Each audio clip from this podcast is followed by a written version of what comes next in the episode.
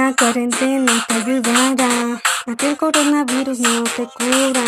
El COVID-19 puedes contener, por eso el cubrebocas debes mantener.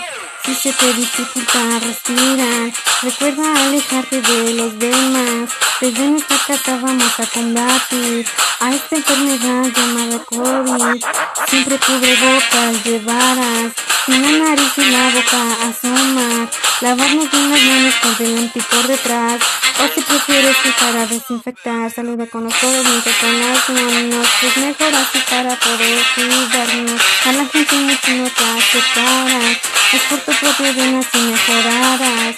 A adultos mayores acepta más. Por eso hay que cuidarlos con la comida. Con esta una distancia evitaremos los contagios y los enfrentaremos.